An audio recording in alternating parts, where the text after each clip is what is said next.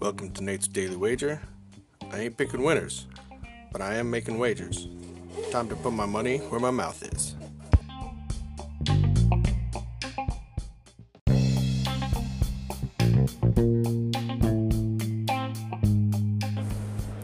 This is Nate's Wager for October 29th, 2019. Taking in a little uh, World Series baseball tonight.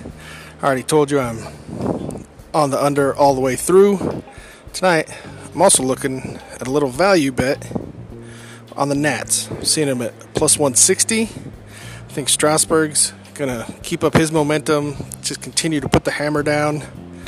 And Verlander pitches more like Kershaw when it comes to the World Series, so I think he's going to blow this one. So I like that uh, value at plus 160. So you anything better than that, pound it. That's my bet, and I'm sticking to it.